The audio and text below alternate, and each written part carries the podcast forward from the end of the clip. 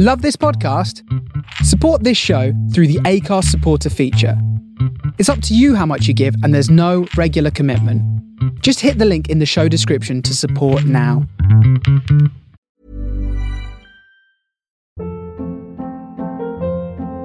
Hold up. What was that? Boring. No flavor. That was as bad as those leftovers you ate all week. Keke Palmer here, and it's time to say hello to something fresh and guilt-free. Hello Fresh. Jazz up dinner with pecan-crusted chicken or garlic butter shrimp scampi. Now that's music to my mouth. Hello Fresh. Let's get this dinner party started. Discover all the delicious possibilities at hellofresh.com.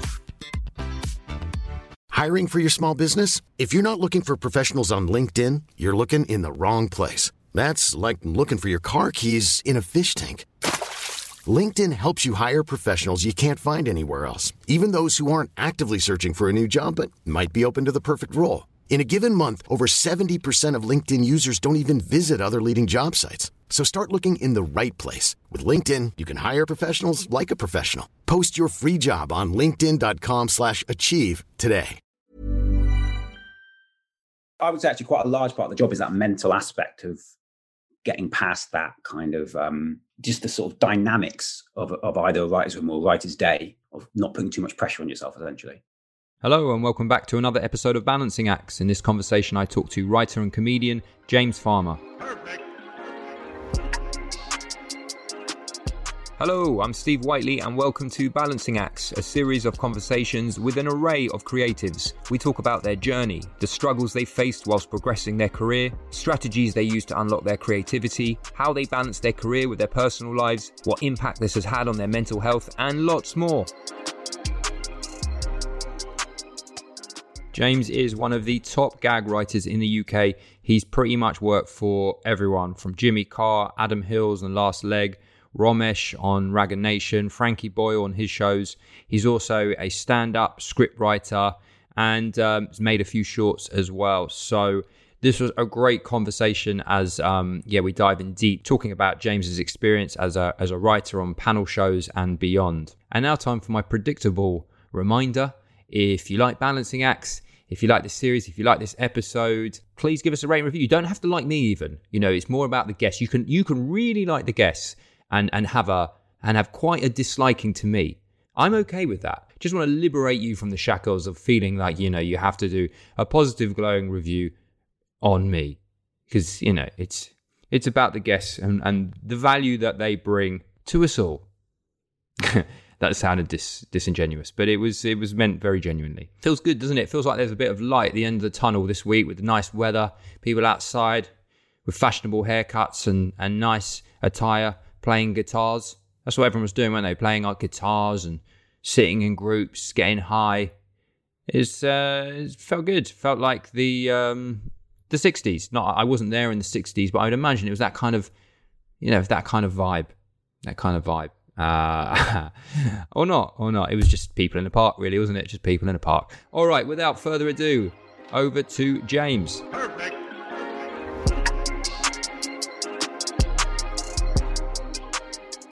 James, welcome. What's that behind you on the wall there? This here has been uh, referred to quite a lot in like a lot of writers' rooms sort of try and guess what it is. One person thought it was a uh, genuinely thought it was a Japanese flag just on my wall. Okay. no reason, but no, it is. Uh, it's a mirror. Okay, yeah. Niftily changes colour depending which angle you look at it. That's what's um yeah, that's what's interesting about it because it looks like a like a gong of some sort, like a giant gong. It's how I like to start every podcast I do. I just whack the gong. You- And then- we may commence. Exactly. yeah, exactly that. Um, yeah, it's it's basically that kind of thing you might see in like Oliver Bonas or something. Yes. And I'll, I'll never buy that. Um, and yeah, we bought that. We bought it, okay. We Well, why. it's it's already got a return of investment because it's become a talking point in your writers' rooms. Has it led to any ideas that have then been implemented in those writers' rooms? No, other than I've got quite poor taste, nothing else. Okay. That's really the main. Maybe or, gag about Oliver Bonas. Yeah, exactly Yeah. that. Yeah. But uh, other than that, no. Um, I do feel like sometimes I'm supposed to have like quite a cool background from a podcast. Like I quite often look at like comedians and writers, and they'll have like quite carefully like sort of there'll be somebody who's got like a bookshelf or something. Or like yeah, very curated. So But- sometimes I genuinely wondered whether I should put like something in the background to make me look slightly more interesting, but I've got almost nothing of worth here. So uh, you're just getting that. Well, you can you can go to this company now that has uh, launched during the pandemic, and they are um, a specialized interior designer that help you uh, curate the perfect background for Zoom calls to make you look like a very cultured and interesting individual. Uh, it's quite it's quite a good idea when you think about it. yeah, that is like I don't think there's a I can't think of a more perfect example of capitalism in my entire life. just like such a niche company, but it's it's working. Yeah. Uh, sorry, how much is it? Fifty thousand pounds for an hour, and you know you're set up for life. That's the thing. So Yeah. it lasts for every Zoom call. You don't have to change it. package Yeah, if you want the sort of like intelligent professor package, that's slightly more. Yeah. If you want like rough student, that's less. You know. Yeah. No, it's So- uh, yeah, it's it's smart. Um, so did you kick things off in your comedy career as as a stand up? Did that come before writing? Because you're you're very sort of sought after writer and sort of gag writer, and you on the TV side of things. Was it was it comedy that opened the doors to that world, or was it the other way around? Did you start in production and work your way from from there, and then start doing stand up? Yeah, weirdly, um, stand up and writing have been kept. I think, I think they've been quite separate in a weird way. Um, Okay. Uh, I started off as a stand up, uh, mostly because I think that the doors for stand up are quite, they're easier to open because you just do it yourself, if you know what I mean. You can, if Sure. sure. time you're doing stand up, whereas writing, you know, it's, it's harder to get into. But um, so writing came from being in production, really. Um, and wasn't even necessarily something that I thought I would be doing. I sort of I was much more kind of stand up. Uh, that's not a word, but stand up. Yeah. Um, and then uh, I worked on various shows as kind of a first as a runner, then a researcher, then an assistant producer. Things like Eight Out of Ten Cats and um, uh, a show called Ten O'clock Live and certain certain Charlie Brooker things and things like that. And then on various ones, you, you sort of just develop a relationship with the producer, and eventually they let you submit a joke. okay. Uh, not Was it- really. Quite often, wasn't even for like to be seen by any comedians. It was quite often just a producer got tired of me nagging them and went, "Fine, I'll read your jokes." Okay, Um, because I was going to ask, like, did you find it hard, or how did you navigate between finding the right time, the appropriate time to then say, "Oh, by the way, you know, I write some stuff. Would you take a look?"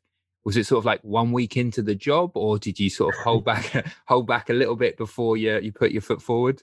yeah, I, definitely held back. I think there's like a, a slight misconception sometimes about uh, about how important like the hustle is, um, which I'm not very good at. Uh, Uh, I- I have seen a lot of people kind of like will, will meet a producer and then immediately be like, "Here's my stuff," Yeah, and I, I've always felt like that's fine, and it might work sometimes because producers feel uncomfortable enough to go, "Yeah, okay, I'll read it." And it's when you meet someone like that, you sort of do yeah, but I think it's certainly I found anyway. It's much more important to actually have a relationship with the producer and like become sort of to the point where they trust you as a person. And then, so quite often I did that. So quite often I would, I, I didn't open with. I think it becomes quite cynical if you sort of are clearly using that contact to Yeah. drive you. Yeah. Whereas I prefer to create a fake friendship with them then use them for my career. Um, so yeah, so I, I would say it, it took a while, um, but what was nice was because I was in that environment, I could sort of see the mechanics of how Mm. those jokes worked. Because it means quite often I was like getting the tea and coffee for the writers and the writers room and stuff like that. So I'd be able to go in and sort of see how it would work and like. Um, uh, quite pathetically, I used to do things like uh, nick their notes at the end of the day that they'd written down and read through it and be like, oh, what are they doing there and all that kind of stuff, which was uh, in my head like a sort of Matt Damon Good Will Hunting thing, but actually wasn't useful. Um, couldn't read what couldn't read a word what they'd written. yeah, exactly. Just copy their jokes essentially. Ooh. yeah. Um, but no, so uh, yeah, it, it sort of came organically from production on that side. Really, it, it is. It's one of those things that looks quite simple from the outset, but actually took quite a lot of me sending jokes in, Mm. and quite often producers going, "Yeah, you literally can't do this. This is terrible." and then occasionally one producer going, "Oh, that's all right," and then you know, eventually being able to, I got put in a writer's room as a scribe. Okay, So so literally, you're writing all the notes. Yeah, just typing down everything everyone says, really. And And- and when you did initially get the um sort of rejections or people saying, you know, this maybe isn't for you, did you ever did you ever sort of weigh up, well, actually maybe I'm not I'm not so good at this?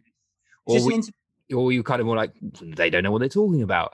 Uh, or, or, or was it just a question of like, okay, I'm just gonna I'm just gonna persist?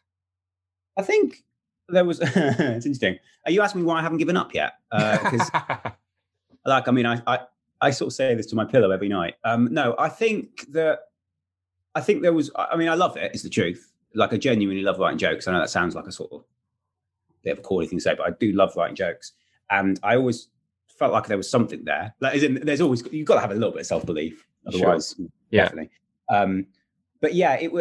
I think that I just kept doing it essentially in a sort mm. of relentless kind of almost sociopathic way just kept writing jokes and jokes and jokes because I thought, well, eventually it'll have to work. And then it's like anything, isn't it? You, I think all your successes become quite incremental as you move up, and so mm-hmm. what might not seem like much now was huge. Like something like a producer going, "Oh, I really liked that joke you did." Mm-hmm. Like mm. it's not for the show, but I really liked it. it. Was like made, you know, that that that kept me going for six more months. Do you know what I mean? Yeah, so for sure. I think it's those little victories that are so important um, yeah. as you move um, I would say. Uh, so yeah, no. So I, I, just kept going, and then eventually got like a joke on a show, um, which was like amazing, and then and then and then, you know, just kept going really. Yeah, and you have sort of like a joke writing formula, or is it much more sort of freestyle? Um, it's interesting. It sort of depends on the show, quite. I would say. Okay. Um, so I do sort of walk because I do quite a, a range of them. So um, it's not so much like a formula. I think that's, uh, I think, I think I, I, I say this in that way. Essentially, I think that the idea of writing jokes like for a living on sort of, uh, be it like a satirical show or you know a, a topical show or like a sketch show, whatever. Like the thing that I think is quite difficult for anybody who's new to it, and I certainly found really difficult, is like there's quite a lot of people who can be funny, and there's quite a lot of people who can write a joke and it's like that's fine but mm-hmm.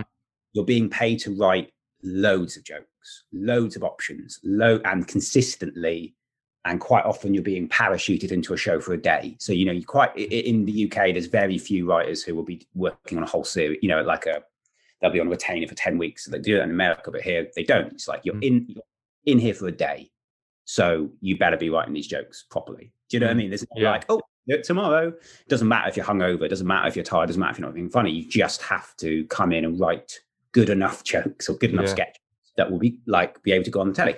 And I think that's quite a hard thing to do if you are just relying on the creative part of your brain, because your creative part of your brain can be a bit scatty and a bit kind of like, oh, decided not to work today.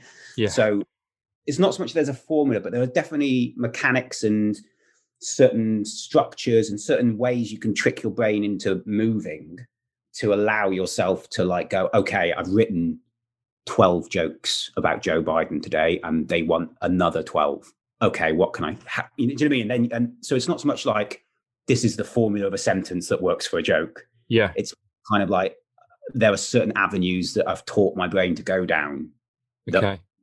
help that process. If that makes sense. That um, makes sense. So can you give me an example of how you might trick your brain?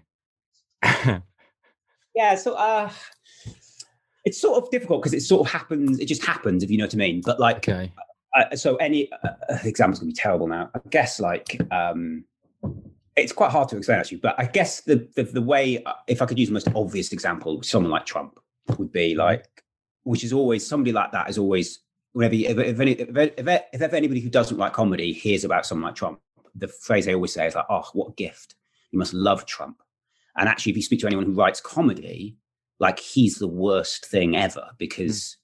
all day you write jokes about Trump. So, and all day everyone on Twitter writes jokes about Trump, and all day everybody. So, there's not having a unique thought about Trump is actually very difficult because yeah, he's got he's got orange hands. Okay, cool. Like you know, you sort of. Yeah.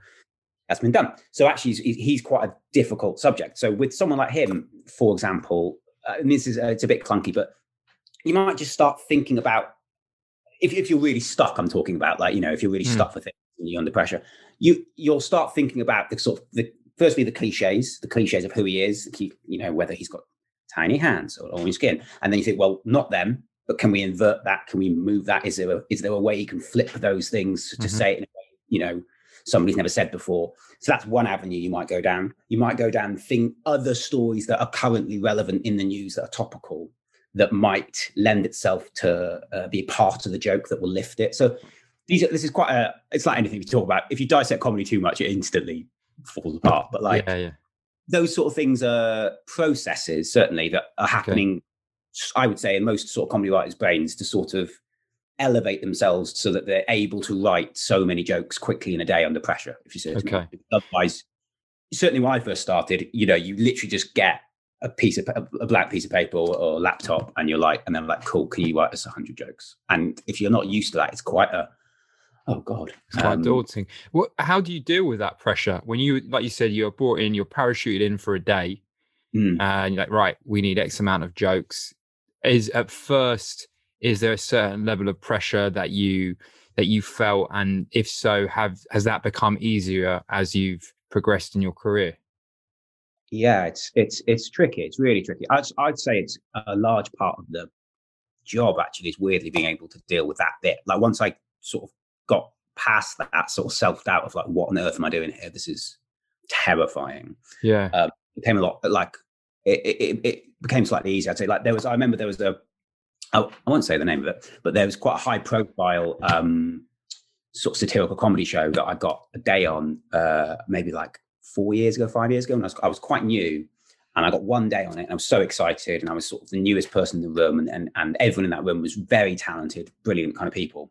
And I built it up so much in my head that, like, by the time I'd arrived in that morning, I was like, "Oh my god, okay, okay, okay." So you know, really nervous about it, and it got to like an hour in, and I realized I'd basically not said anything.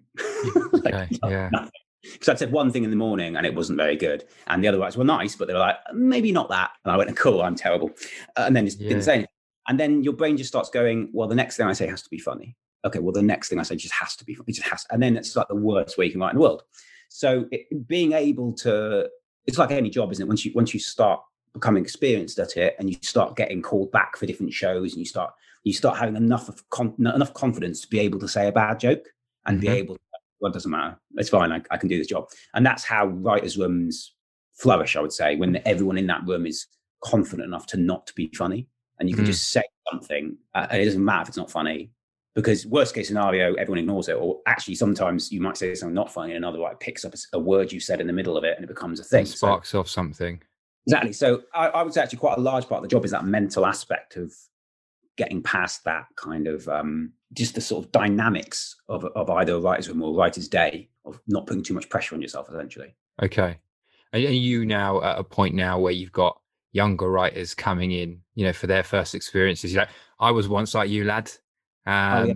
Yeah, proper old. I'm a proper old sailor, kind of like stories. Yeah. Oh yeah. God. Yeah. I remember when I was coming in, I was like, oh, if only there were more like doors open for like younger writers. It's just really unfair. And now I'm in. I'm like, can we shut those doors? There's, there's actually loads of young people and they're really good, and that's not. Um, it's not okay. Yeah, I would say actually to be fair, I, I think that the rooms are certainly from my experience, the rooms are slightly because there's more new people. I Mm. found certainly the last few years, there's been more and more new people coming through. I think that the rooms are slightly uh, less intimidating. They were never horrible, but like I think there was an intimidating factor of being around people who are so experienced. Okay. The, discrepancy was quite high. Whereas now, often it'll be in a writer's room and like I will be the most experienced, where you're like, well, I I'm quite new anyway. So it's do you know what I mean? So there's much less of a gap. So Yeah. I think people find it much easier to. Well, they seem much. Basically, everyone seems much more confident than me coming through. So Right. I assume, I assume it's easier. because Uh, it, it's interesting. I was um, talking to Sean Pye recently on on the podcast, and he was saying how different it was his experience of going through that whole period and that process. You know, in the nineties compared to now. He said the nineties they would just they would take no prisoners. If you put forward a bad suggestion, they would just rip it out of you, and it was really brutal. And he's noticed the differences now and how it's you know it's a lot um, it's a lot more welcoming uh, Oh, those those environments. Yeah, yeah, no, yeah. That's absolutely been sort of my experience, definitely. And like, um, Sean's someone who I used to sort of scribe for and do all like write his jokes down and stuff like that. And like, um, that's definitely, and, and, I would say that's actually one job that really helped me. The um, like I said, the sort of the typing job that okay. you, you, doesn't exist in lots of places, but uh, I did it on eight out of ten cats, um, and it's a brilliant job because essentially, like I said, you're just writing everyone's jokes down, and you're, sort of like an unofficial junior writer. Is probably the best way. to It's not in by name, but you basically are. And so, are you are you adding to? Will you sort of pipe up every now and then and say, "Oh, what about this?" Uh, probably in like a really annoying way. Yeah, uh, okay. in my head, I was being incredibly witty. Probably asked Sean, and he was like, "Nah, annoying." But um, no, but I think that uh, no, your your job was just to write things down. But the the producers were like, "If you get an idea, pop it in. Doesn't matter. You know, you, okay. you just write yourself." But also, yeah. just what was brilliant about it was being in that room, and it's a thing the Americans do really well with their because they've got a much more kind of structured situation where you've got definite junior writers, definite. There's a definite hierarchy there, mm-hmm. which allows much more inexperienced people to be in those rooms and just to sort of see the dynamics of the room. Mm-hmm. Uh, and because I, I, did that job for like 18 months or so, two years, so it meant that by the time I got, I made the proper transition into a, like a full writer. The first times I was in those rooms, I'd been in writers' rooms before, so I sort of understood even just basic etiquette of them. Do you know what I mean? And like yeah. how it, and, which must um, massively be helpful and beneficial. Totally, yeah, yeah, and also it meant that I'd been in a writer's room and I'd said something out loud and people had laughed. So there wasn't like a time. Do you know what I mean? There was yeah. just those little things really, I think, help you. Um, it's, I, it's yeah, it's a real. I think it's a shame it doesn't really exist in the UK much. It's like pretty much there's only like a couple of jobs that really exist that do it, which is a bit of a shame. But yeah, um, but yeah. And what uh, has there been? Because you've worked on, on you know so many different panel shows, etc. Is there any in particular that stand out to you as being a, a very in, enjoyable experience as as a writer?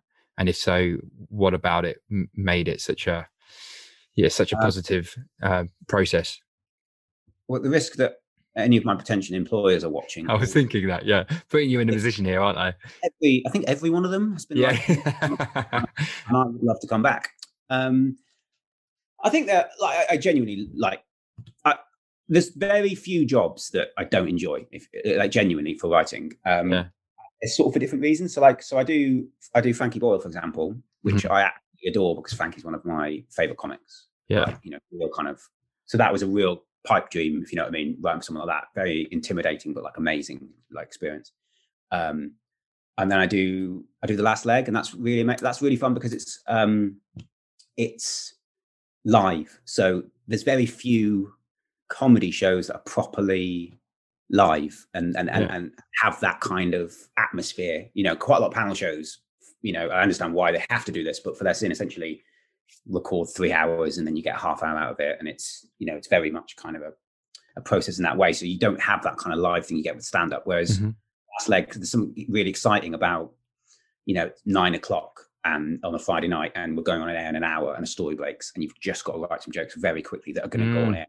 People in like twenty, and you just got to do it, sort of thing. So that's so that's enjoyable in, in that way. And then and then the first jobs I had uh, and still do is for Jimmy Carr on on Air Ten Cats and stuff and Countdown, and, and those were amazing because he's he's just such a like uh, essentially joke machine. He's just like got such an amazing brain for formula uh, like just just the wording and how to make something so efficient and and like help me so much and like like if i look back at any of the old jokes i ever used to write it's just like fluff everywhere you just look right. at it and go well that can all be trimmed down to like three words why have i done that you know okay and so so that, I guess that's the quite nice thing about all the jobs I do is, that each one essentially has a different challenge, is a different aspect. Sure. Essentially. So um, with, with with Jimmy Carr, then so you'd write jokes and then you'd submit them to him, and would he give you feedback on them and and change them, or was it was it quite a collabor- collaborative experience working with him? In that um, respect?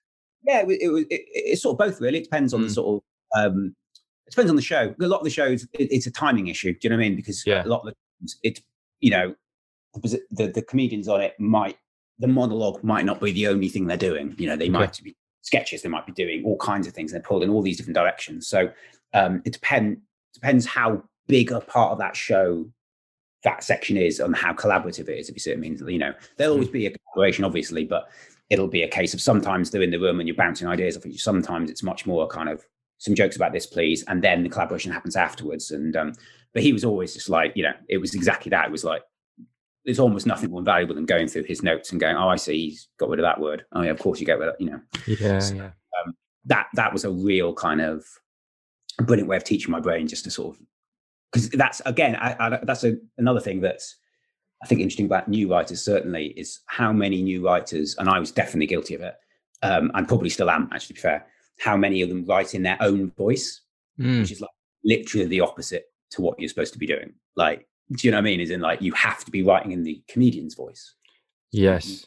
you know so the amount of times that you'll see someone and, and you're like well that sort of works as a joke but either a they would never say that Okay. or B, it's worded in a way that just sounds weird if they would say it or Yeah. so you know that's the sort of that's one of the skills of it essentially going okay well this person might say this angle and this person might say this angle or Yeah, I can imagine that being challenging if you've come from a stand-up background and you're used to writing for yourself, and then having that transition.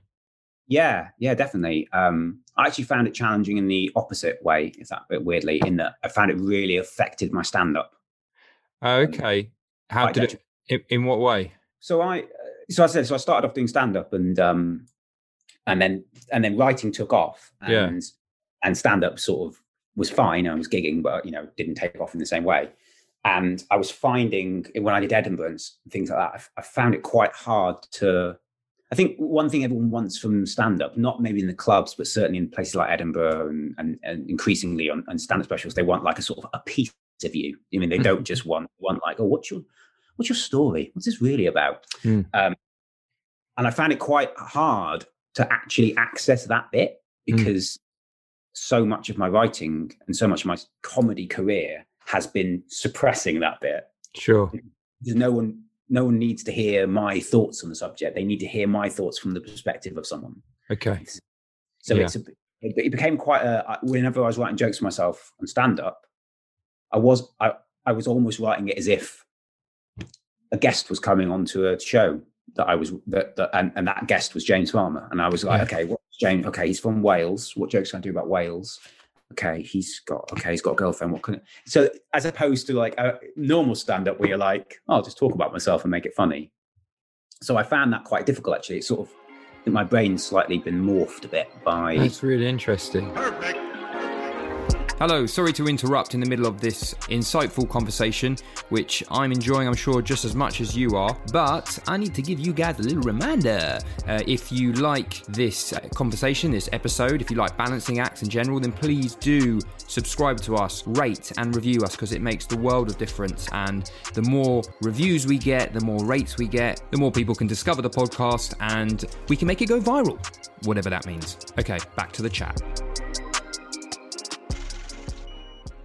Have you carried on? Obviously, you can't at the moment, but have you carried on uh, doing stand up, or did you make a decision after a certain period of time that you're just going to focus on the writing?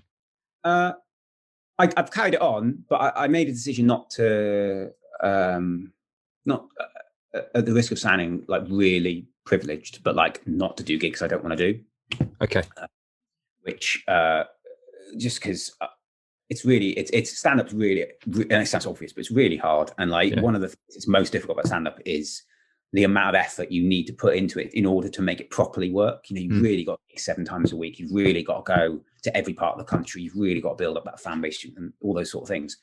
And I found myself just being split so much and either having to cancel gigs and annoy promoters, which you never want to do, or having to cancel writing jobs and annoy, which you never want to do. So I just sort of decided I'll, I'm just going to do maybe like Edinburgh, and then I'll do a few gigs that I, you know, I like that a bit more. So I, I, I do that now. Oh, well, I did that um, uh, until this year, but Hmm. uh, yeah, uh, and like I said, it, it's it's it's fine. I, I mean, I enjoy it. I love it, but I I do think that there's, I think I, I- have I've never really addressed that ability to now- now go back and write jokes properly about myself, which Okay.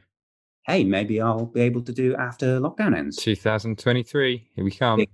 Yeah. it's such a you didn't even hit 2022. You didn't even give me a went year. straight for it. Like I think it's going to be two years. I'm, I'm tired with my own optimism. So this is this is the new me. It's the new Yeah. me.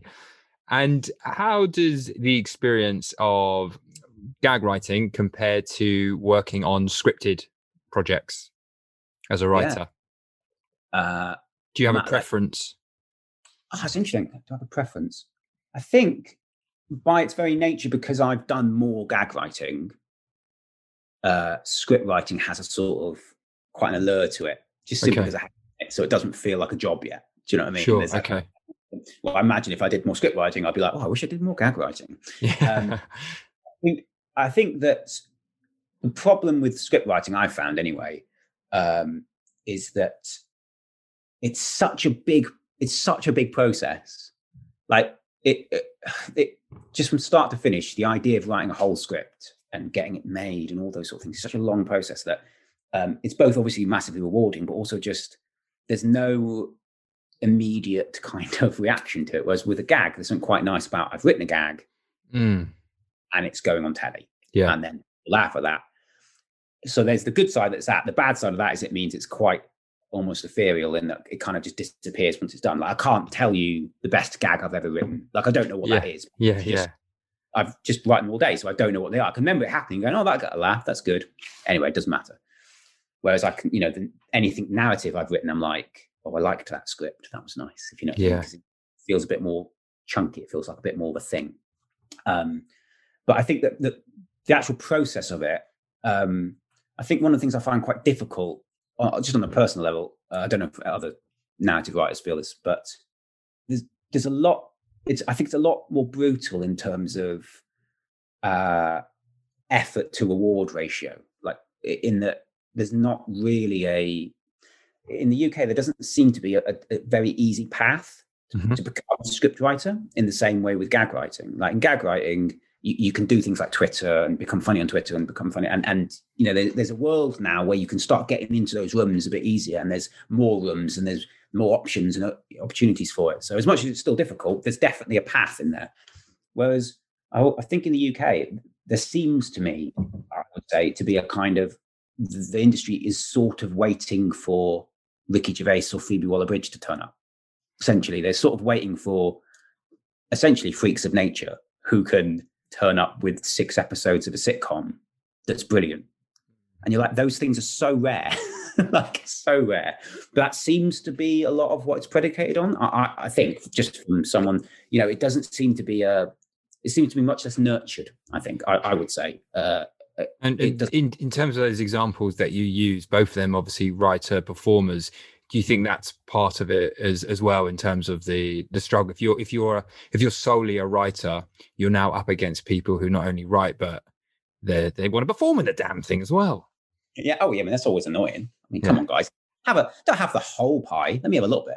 No, I think I think it's more that, that there's that there's no not no. That's I don't want to misspeak. There's definitely there's definitely opportunities and there's definitely ways in. But I think narrative's so expensive to make, and uh, there's so few. There's, so, there's hardly any of it. It means that producers, quite rightly, are, are quite risk averse in terms of um, really committing to something. So because of that, th- there's there's not many kind of um, I guess the, so I, I don't mean to always compare it to America because there's a lot more money in America. You'll have a, a show like I don't know the US Office or or something like that, or Parks and Rec, and they'll have like 15 writers on it, 20 writers on it, or, or something ludicrous, and they'll all take an episode each. And within that, there'll be storyliners and there'll be people who do the gags, and there'll be head writers, etc., etc. And from that, they'll all get like a proper CV of oh look, you know, here's lots of stuff I've done. And then they might go on to make their own things. And so there's a real ladder there. There's a real kind of, whereas here, because there's not so much money, it just, it, it, it feels sometimes, I might be wrong about this, but it, it does feel sometimes like they're, they're waiting for that, you know, dream person to come along who's just written a thing. Sure. And it, and, and if you want to just learn how to do it, because that's certainly how I have to do it. I, you know, I, I, I've got to learn how to actually write a script so I'm not making the same mistakes and all that. You have to have a production company take a real punt on you Mm. and go, okay, well, they haven't had anything made, but let's just give them some money and give them a go. And that's quite a hard thing for obviously a channel production company to do. If there's no, why would they? Mm. If you, so I, I think that's that's something definitely narrative that's that's I would say quite difficult because Mhm. you end up just writing speculatively quite a lot. Um, yeah. And, and you mentioned America is uh is that a goal of yours to get out there and write on shows over there? Uh, yeah, it, it definitely was pre uh, pre calamity um, yeah. uh, this year. Pre the apocalypse. Yeah, there's always something quite exciting, I think, about America, uh, American telly. Um, I, am not sure if they need me.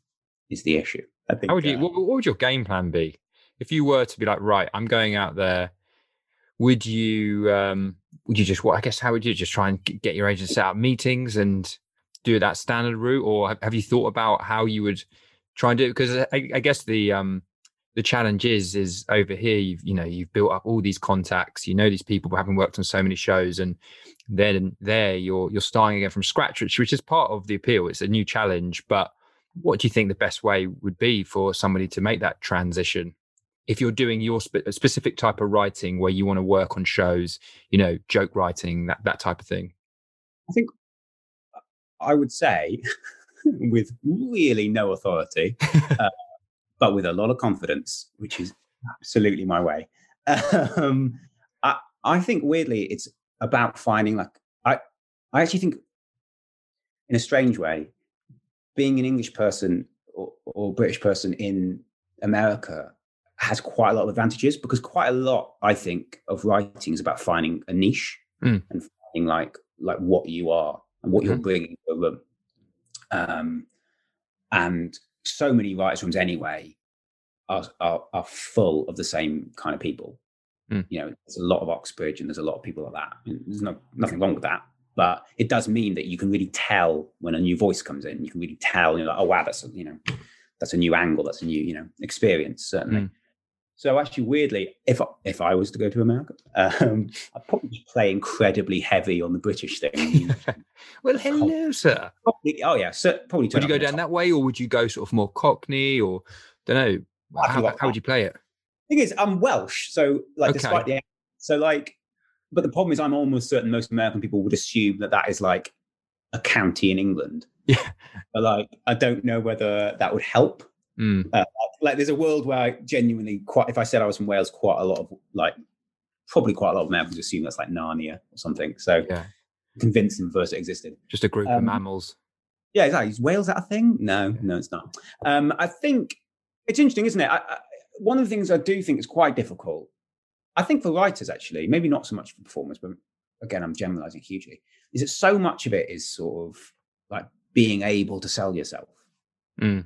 and I think I, I find that quite hard as a, as a, as a concept, being able to sort of go, "Hey, I'm I'm, I'm pretty excellent at this. You want to hire me?" Mm. There's a sort of immediate kind of, and I don't know whether it's a British thing. I might be being too kind of basic about it, but there seem, you know, I think there's a natural instinct to sort of have your shoulders up and go, maybe hire me. What do you think? Even if you're really good at the job, there's a kind of, and I certainly feel that all the time. So I think I'd probably get swallowed up in America quite quickly. Uh, I imagine. Or would go the other way and they just find it very endearing. Oh yeah, I mean, I we could got, definitely. We got we got to go with the mute joke writer.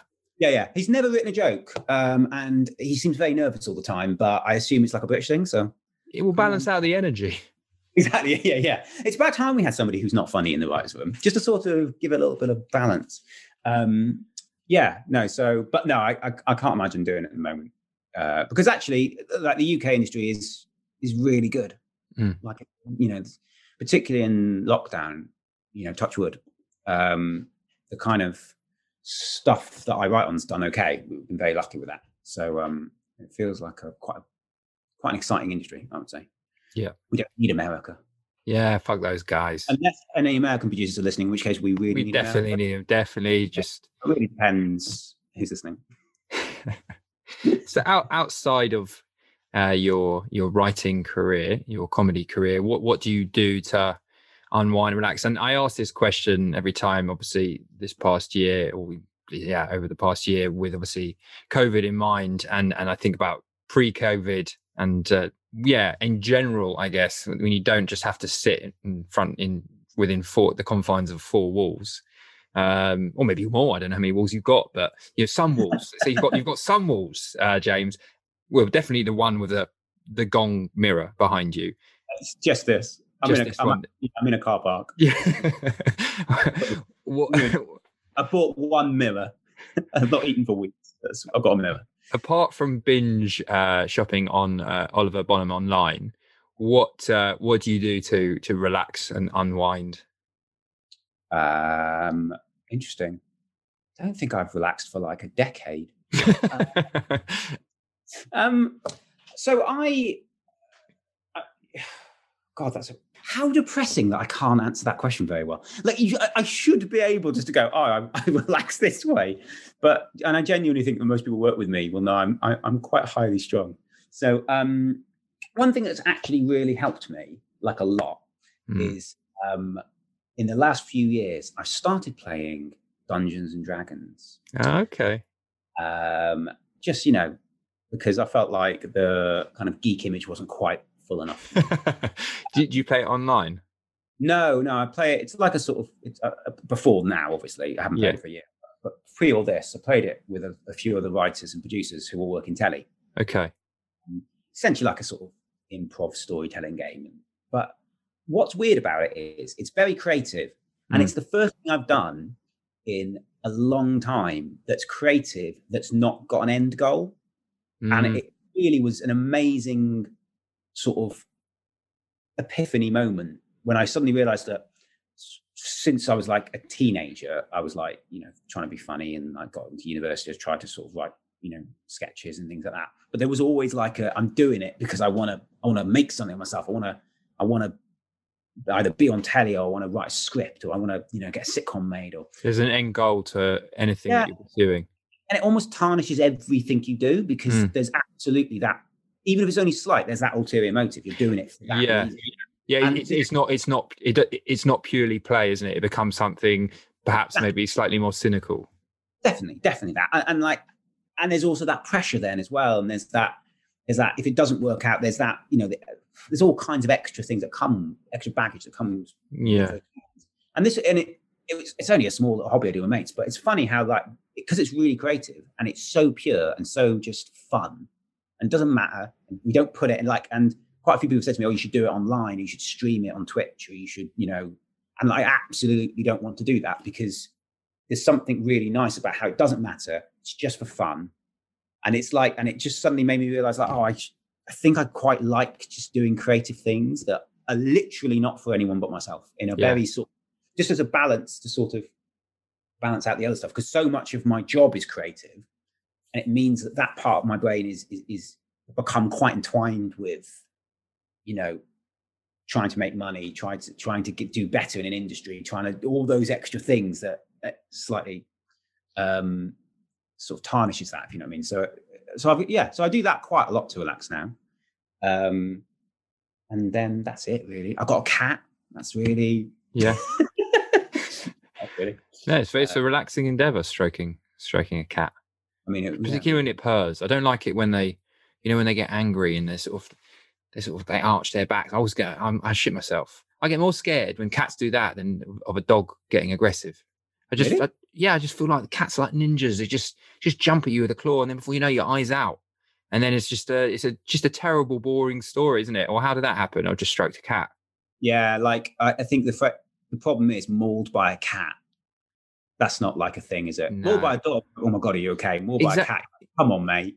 Like, yeah. it's yeah. Uh, so I think that's what I'm most fearful of about cats, as opposed to.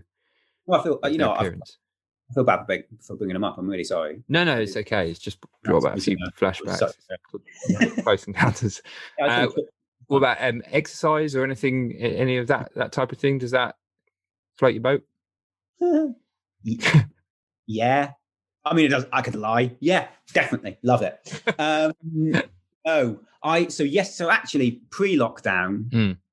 I did. Yeah, I used to do a little bit. Uh, like not much, but a little bit. Okay. Um, I used to, uh, I, you know, I could rock a bit of badminton, sure, but um, but since lockdown, it has been a absolute write-off. And yesterday, bizarrely, uh, I went for a run. How did you uh, feel after? Oh my god! Honestly, like if I, I, think there's something wrong with my brain because the number of people who have told me that doing something like that makes you feel elated and no, not elated. I just thought I was going to die. I felt rubbish, terrible. And likewise, I did dry January, uh, and loads of people said to me, "Oh my god, it's you know you'll you'll hit a moment and you'll go, oh my god, amazing. I don't need alcohol. This is brilliant." And every day was miserable. and I started drinking again at one minute past midnight on the first of February. And you haven't like, stopped since. Yeah, I mean, I'm, I'm hammered now. Yeah, but like, uh, but yeah, so I, I, I don't really do a huge amount of exercise, um, but this year's been really bad. I've literally that run was the first time I had done any form of exercise since last June. Wow, um, I just yeah. couldn't do. I I can't. I go. I can't operate if I don't exercise for a few days. Like I feel, I feel sluggish. I respect people that don't exercise and feel absolutely fine about it. Embrace the sluggish. Embrace the slug. Honestly, it's you know, once you get used to it, it's just part of life, isn't it? You just go, "This is who I am now." I have no respect for my body or health, and it's just quite something quite liberating in that, isn't there? Yeah, it totally is. Once yeah. you get that level. No, uh, I am. I'm, yeah, I probably should do more exercise, but actually, as well, I've given myself a little bit of a break this year. I think there's like yeah, so that's allowed. People, that's definitely allowed. Exactly, and I think there's so many people who are lying to everyone else on like social media about how well they're doing and how much they're doing exercise and all that. Yeah. If that's your, if that you about, lovely. But I decided early doors to just like give myself a bit of a break this year. So I have with gusto. Yeah, I mean, you, you just got to do do what works for you. But yeah, there's definitely people out there are just sprinkling a little bit of water on the forehead before they take the selfie. Yeah, yeah, I mean, hundred percent that. Like, like absolutely, like incredibly attractive people who have just done a two-hour workout, and you're like, come on. If I do, if I walk for eight minutes, I look horrendous. That's uh, not not not kidding anyone. But uh, yeah, no. So I, I, don't do a huge amount of exercise. Like I just mostly um, quite a lot. The one good thing about the lockdown is quite a lot of my hobbies are relatively solitary. So things like play a lot of computer games. Like I, I like to read books, things like that, which which thankfully aren't too haven't been too affected by the yeah. pandemic. Uh, yeah, I was going to ask you about the, the, the books. Are there any are there books that you've you've read over the course of your life, James, that have had a impact on you in some uh, shape or form? It doesn't have to be industry related. Uh, interesting. Or you found um, to be inspiring. Well, what's okay? So a couple of weird things. I have, firstly, a terrible memory. Uh, so I can't remember books. It's really awful. I don't know where this comes from, but I quite often I've got a Kindle, and quite often I'll open my Kindle and I don't recognize anything in there, and I've read, and I've read all of them. and I think it's because my I'm quite visual, so I used to be able to. I understand that, yeah. And now I can't. Um, weirdly, uh, bear with me because I know I'm right now. I'm supposed to say something really like impressive and like really... whatever comes to mind. You know, if, if, the Bible's your thing, it's the Bible. Uh, well, firstly, super into that. Fantastic, fantastic uh, read, um, gripping. Genuinely, uh, I won't. Yeah, I'm, no spoilers. I've not got to the end of that one, but um, I think R.L. Stine's Goosebumps series, um, specifically uh, one called One Day in Horrorland. I don't know that. Ah, Okay, right. I'm going to blow your mind. So okay. there's a children's author called R.L. Stine. Okay. And a series of books called Goosebumps, which were aimed at like sort of eight year olds, nine year olds. And um, they're essentially like kid horror books. And I was like obsessed with them, like obsessed as a child. And uh, uh, I had like all of them. And it was like my treat.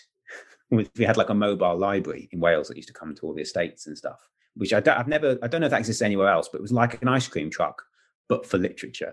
Wow. Uh, which is like, you know, when you got like in that. hindsight, so like weird. It would come and it would play a little jingle and like you'd go out and it'd be a mobile library and you'd be able to take books out because we didn't have a library. Like we couldn't get to one. So, um, so, and that was my treat. I'd get like a Goosebumps book. And anyway, very long story short, um, I used to try to write my own ones. And that was like weirdly the first time I ever wrote. Ah, like, okay myself, I used to try writing, uh, you know, essentially little goosebump version, my versions of it when I was little. So in a weird way, genuinely, that's probably th- those like really averagey books from when you were a kid were probably some of the most important books to me because I think that sort of made me go, oh, I quite like doing this thing when you write. Yeah. Showed it with my parents and they pretended to enjoy them. Um, so yeah, so weirdly that. It's fun, isn't it? When I I can relate to that from you know just dabbling and writing and stuff when I was younger, but having no um, connection to it ever being something that would ever be anything more than that. And just sort of like, oh, this is an enjoyable pursuit, but being completely naive to the fact that there's a whole industry out there that you can actually get paid to do similar sort of stuff like that, you know? Definitely. Like I, have really found that as well. I found that's a, it's a, it's a really weird barrier to en- for entry uh, into all these kinds of careers. I think is if you've got no like zero background in it. So none of my family have any kind of background in these sort of industries. They're all kind of like either farmers or, Yeah. or those sort of jobs. So most of them don't. Most of them, I think, my family don't aren't. I don't think they think I have a job. I think is actually the truth. It's almost impossible to explain this job to a lot of my family. Um, but like, it means that when you first go into these industries, the amount of like stupid mistakes I made because I was I had no concept of. It's quite hard to explain unless you understand it. But like, I, I like for argument, like a really simple thing would be for ages when I did stand up, I wrote five minutes every time I did stand up. So every time I hmm. did a five gig, and this happened for like a year, I wrote five minutes of stand up every time because like, you can't hmm. repeat jokes. Obviously, you can't repeat them. So I just used to do, and then somebody was like, somebody saw me and they they gigged with me the night before, and like a, it was like a rubbish little open mic, and they're like, "Oh, you got a new set?" And I was like, "Yeah, why?" And they were like, "You're not going to do as a new one every time." Um, so like little things like that, like where you're just like, and like I just had no concept that any of that world was sort of for me, or like that's how you transitioned into those things. I was quite Yeah. envious anyone who's like parents or in the industry or anything. Like, and not Because not they're just so much more savvy, aren't they, to how the whole thing works? yeah, not not even for like necessarily like the kind of obvious leg ups or like nepotism or anything like that. Sure, really. sure. Or just the kind of knowledge you have Yeah. if you understand that oh a good thing to do is to look for an agent when you're 18 or 19 or or a good thing to do is to start you know making contact I mean, like i was like easily mid 20s before i thought about anything like that because i Mm. had no real you know i didn't know those were a thing essentially um yeah. And um, final question I'm going to ask you, James, is um, what does the idea of balance mean to you or not? Okay. Uh interesting. Um I think weirdly, if you'd asked me that like a year ago, Mm. I think I would have had quite a different answer. I think it's been I the risk of sounding like so much like a cliche, but like it has like it's been a weird year. It's been unprecedented, so to speak. And I think um I think I'm a lot more aware that what I was doing before was constantly comparing myself to other people in the industry Mhm. and stressing myself a lot about doing as well as other people. Uh, it's really hard not to do that. I think it's really hard not to go onto Twitter and see someone go, just had a sitcom commissioned, or hey, it's my first Saturday Night Live performance. And you're like, cool, cool, cool, cool, great. Well, you know. And the problem with that, particularly in a creative environment, is that it doesn't really matter what circle you're in. There's Mhm. going to be people. And like, you know, if I got, uh, if I won a BAFTA for like my own sitcom and it's everything I wanted and all that, well, they'll, I'll now be in a circle of people who have won more BAFTAs or have won an Oscar or have won a, and suddenly you're like, oh, I want to, and it dawned on me this year that, that that's what I was doing. And I was striving constantly to be better than people. And if you do that, you're always, always going to lose. So in terms of like balance, I think I, I think I've learned a little. I still do it because I'm a human, but I think I'm trying to balance a bit more that kind of feeling of just being okay with what I've done, just Mhm. being happy, and, and like taking a moment and going, oh, I- you know, I've I've done all right. This is fine. Like I don't have to constantly compare myself to those people who have got that thing or that thing, and so that's really what it means to me. It's that kind of trying to get that kind of ability just to look at your own situation objectively and, and look at where you've come from and, and go, okay, that's fine. like, uh, you know, and allow yourself a little bit of um, solace in that. I thi- I think. Yeah. I think. Yeah, and I think that's very that's a very healthy answer, James. Um, thank you. Uh, where can people find out about what you're up to and uh, Oh, all sorts God. your adventures? I should know off the top of my head what my Twitter handle is. I think it's at James Farmer 87. Uh, if it's not, then uh, I think this is a perfect example of how bad I am at the hustle. Um, I think it's at James Farmer 87. Okay. Follow me um, for musings on the world. I occasionally tweet stuff that's funny and occasionally don't. Um, and apart from that, hire me. Fantastic, James. Thanks so much. Been great speaking with you. Absolute pleasure. Thanks for having me, mate. Perfect.